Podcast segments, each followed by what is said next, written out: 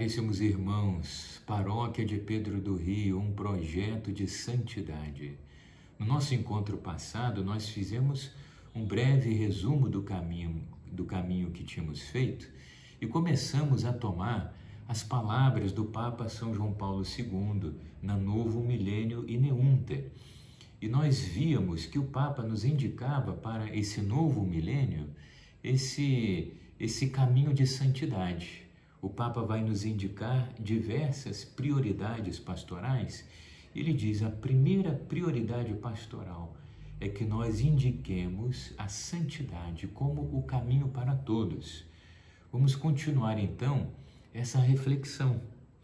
No número 31 do documento Novo Milênio e Neunter, o Papa ele vai dizer assim: colocar a programação pastoral sob o signo da santidade é uma opção carregada de consequências.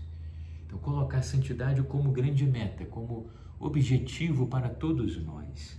Isso vai implicar muitas coisas para nós. E ele continua: significa exprimir a convicção de que, se o batismo é um verdadeiro ingresso na santidade de Deus, mediante a inserção em Cristo e a habitação do seu Espírito. E aqui o Papa, em poucas palavras, vai dizer coisas importantíssimas, muito densas até. Ele vai dizer: no dia do batismo, nós somos mergulhados na santidade de Deus. No dia do nosso batismo, nós ingressamos na santidade de Deus. E ele vai dizer como? Mediante a inserção em Cristo, porque nós somos unidos a Cristo, nós nos tornamos membros do corpo místico de Cristo, que é a igreja, e ao mesmo tempo nós nos tornamos a habitação do Espírito Santo. Então, no dia do batismo, nós somos mergulhados na santidade de Deus. E aí continuou o Papa Seria então um contrassenso, uma contradição, contentar-se com uma vida medíocre. Olha só, seria uma contradição a toda a maravilha e a graça do batismo e também da crisma que nós recebemos, seria uma contradição se nós nos contentássemos com uma vida cristã medíocre, ou seja, de meias medidas. No caminho de Jesus, não basta tirar cinco para passar. No caminho de Jesus, nós temos que tirar dez. Todos nós. Porque o Senhor nos deu a sua graça. Né, se na escola tem as capacidades humanas diferentes, um tira cinco, outro tira oito, outro tira dez. Agora, no caminho da santidade, quem faz isso é o Espírito Santo em nós. Então aqui não depende de qualidades pessoais, depende da ação da graça e de uma resposta a essa graça de Deus, utilizando os meios que Deus nos dá. Então, seria um contrassenso que nós nos contentássemos com uma vida medíocre. Não podemos tirar cinco, temos que tirar dez. Uma vida pautada por uma ética minimalista, ou seja, que faz o mínimo eu, vou, eu vou ser um católico que não comete pecados graves para não ir no inferno. Eu vou ser um católico que vai fazer o mínimo. Eu vou vir na minha missa. Eu vou de manhã rezar um Pai Nosso, uma Ave Maria. E vou procurar não ser desonesto. E tá bom. Não. É isso e muito mais do que isso. Não uma ética minimalista uma religiosidade superficial. Todas essas são as palavras de São João Paulo II, um homem que naquele momento, recordando um pouco, era um homem que já estava ali aproximando do final da vida dele, do pontificado dele. Né? Papa João Paulo II foi, morreu quatro anos depois de que escreveu essas coisas. Ou seja, nós estamos vendo aqui nas palavras de São João Paulo II, coisas que ele amadureceu durante muito tempo. Né? Nós vemos aqui nessas palavras do Papa toda a maturidade dele como homem, como cristão, como discípulo de Jesus, como Papa. Né? E ele, na sua maturidade, ele estava alertando isso a todos nós, toda a igreja. Não uma vida medíocre, não uma ética de fazer o mínimo para não pecar, não uma religiosidade superficial, não, não. E ele continuava: perguntar a um catecúmeno, seja alguém que está se preparando para receber a iniciação cristã, batismo, crisma, eucaristia. Perguntar a um catecúmeno: queres receber o batismo? Significa ao mesmo tempo pedir a ele: queres fazer-te santo? É isso. Querer receber o batismo é querer ser santo. Queres receber o batismo? Queres fazer-te santo? Significa colocar em, um, em sua estrada o radicalismo do sermão da montanha.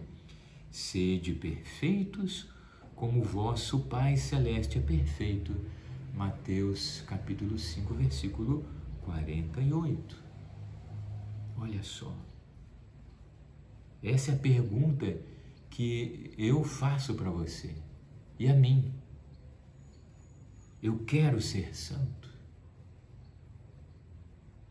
E continuava o Papa, esse ideal de perfeição não deve ser objeto de equívoco, vendo nele um caminho extraordinário. Ou seja, o caminho da perfeição, da santidade, não é um caminho extraordinário, não é uma coisa incomum para poucos que acontece de vez em quando, não. Não é um caminho extraordinário, percorrido apenas por alguns gênios da santidade, né? Então a pessoa já nasceu com o DNA da santidade, não é isso. Todos nós nascemos com o DNA do pecado, todos nós. Os caminhos da santidade são variados, apropriados à vocação de cada um apropriados à vocação de cada um. É a hora de repropor a todos com convicção esta medida alta da vida cristã habitual. Toda a vida da comunidade eclesial e das famílias cristãs deve apontar nessa direção, nessa direção. Então é necessário buscar a santidade. Na sequência aqui do texto, o Papa utilizou é, uma expressão que nós temos utilizado. Ele vai dizer assim: é claro que os itinerários da santidade são pessoais e exigem uma verdadeira pedagogia da santidade, capaz de adaptar ao ritmo dos indivíduos. É necessária uma pedagogia da santidade para que todos consigam encontrar o seu ritmo, mas fazer esse caminho de santidade. Que é aquilo que nós já estamos fazendo desde o ano passado, já com os retiros, pedagogia da santidade. Fizemos no ano passado quatro retiros, pedagogia da santidade, que nós podemos dizer Pedagogia da Santidade 1.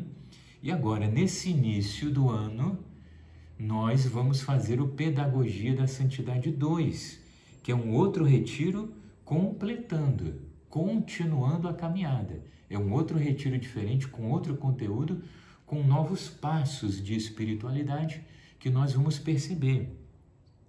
É necessário realmente isso, uma pedagogia, um caminho de santidade onde pouco a pouco diversas coisas, diversas práticas vão nos ensinando a ser santos, vão nos ajudando a ser santos. Então é necessária essa pedagogia da santidade. No número seguinte, o Papa João Paulo II, ele vai falar já de um outro tema.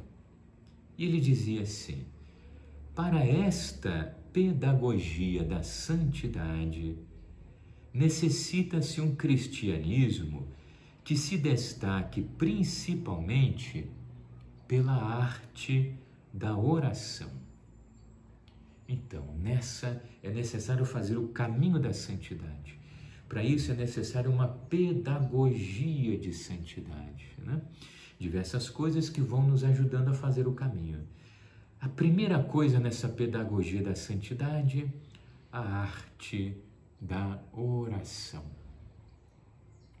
Santidade sem oração é impossível. E a oração leva à santidade. Uma vida de oração vivida de uma maneira esclarecida leva à oração. Alguns santos disseram com palavras semelhantes, disseram que quando uma pessoa entra no caminho da oração, essa pessoa é de tal maneira tocada por Deus, porque a oração é encontro com Deus. A pessoa de tal maneira tocada por Deus continuamente na sua vida de oração diária, que Deus vai provocando na alma desejo de conversão e verdadeiras mudanças de vida. Então, ou uma pessoa persevera na oração e se torna santo, ou a pessoa endurece no pecado e larga a oração. É impossível uma pessoa perseverar como escolha de vida no pecado, não querer Deus e ao mesmo tempo perseverar na oração. São duas coisas que se excluem, mas por outro lado, duas coisas que se incluem e uma depende da outra e está ligada à outra: santidade e oração. O Papa dizia: na oração desenvolve-se o diálogo com Jesus. Então aqui já é uma definição. O que é oração? O que, que eu faço? Não sei rezar. O que, que é oração? O que, que eu faço na hora de rezar? Na oração desenvolve-se o diálogo com Jesus. E continuava o Papa, que faz de nós seus amigos íntimos que faz de nós seus amigos íntimos. João 15, versículo 4: Permanecei em mim e eu permanecerei em vós. E nós sabemos que na sequência do capítulo 15 do Evangelho de São João, Jesus vai dizer: Eu não vos chamo servos, eu vos chamo amigos, porque eu vos falei das coisas do meu Pai. Essa reciprocidade, ou seja, essa troca, esse encontro mútuo entre eu e Jesus. Essa reciprocidade constitui a substância, a alma da vida cristã e a condição de toda a vida pastoral autêntica. Esse encontro pessoal com Jesus, esse diálogo com Jesus, que faz de nós amigos íntimos de Jesus. Essa é a substância e a alma da vida cristã. Então imagina uma vida cristã sem oração é um corpo sem alma, é um corpo morto. São palavras de São João Paulo II. Essa é a experiência da igreja, essa é a experiência dos santos. Sem vida de oração, a nossa vida cristã está sem alma, está morta. Podemos usar outra palavra também tão utilizada, está tíbia, morna. Como lá em Apocalipse, capítulo 3. Você não é frio, nem quente, é morno, por isso eu vou vomitar-te. É uma vida cristã com aparência de vida cristã. Então, esse encontro íntimo com Jesus, essa intimidade, essa amizade íntima com Jesus, é a alma da vida cristã. E o Papa diz ainda, e é condição de toda a vida pastoral autêntica. Não tem como falar de missão, evangelização, pastorais, movimentos, sem essa vida de oração, de amizade íntima com Jesus. Não tem como. Por isso, meus irmãos, por, por que, que muitas vezes as nossas pastorais, que elas nós vemos pessoas tão boas, tão generosas, que lutam pelas suas pastorais e elas às vezes não avançam, porque talvez esteja faltando a alma da pastoral, esteja faltando a alma da evangelização, que é uma amizade íntima, profunda com Jesus, pela oração. Pela oração. O Senhor quer que nós sejamos santos. O Senhor quer que nós sejamos almas de oração, almas de intimidade com Ele. Eu não vos chamo servos, eu vos chamo amigos. Jesus não precisa que nós trabalhemos para Ele. Jesus, Ele quer nossa amizade com Ele. Que Nossa Senhora, mestra de oração, que São José, outro grande mestre de oração e contemplação. Nossa Senhora São José, intercedam por nós. Nos ajudem a ser pessoalmente, como comunidade, como paróquia, homens e mulheres, comunidade de oração, paróquia de Pedro do Rio, um projeto de santidade, paróquia de Pedro do Rio, povo de oração.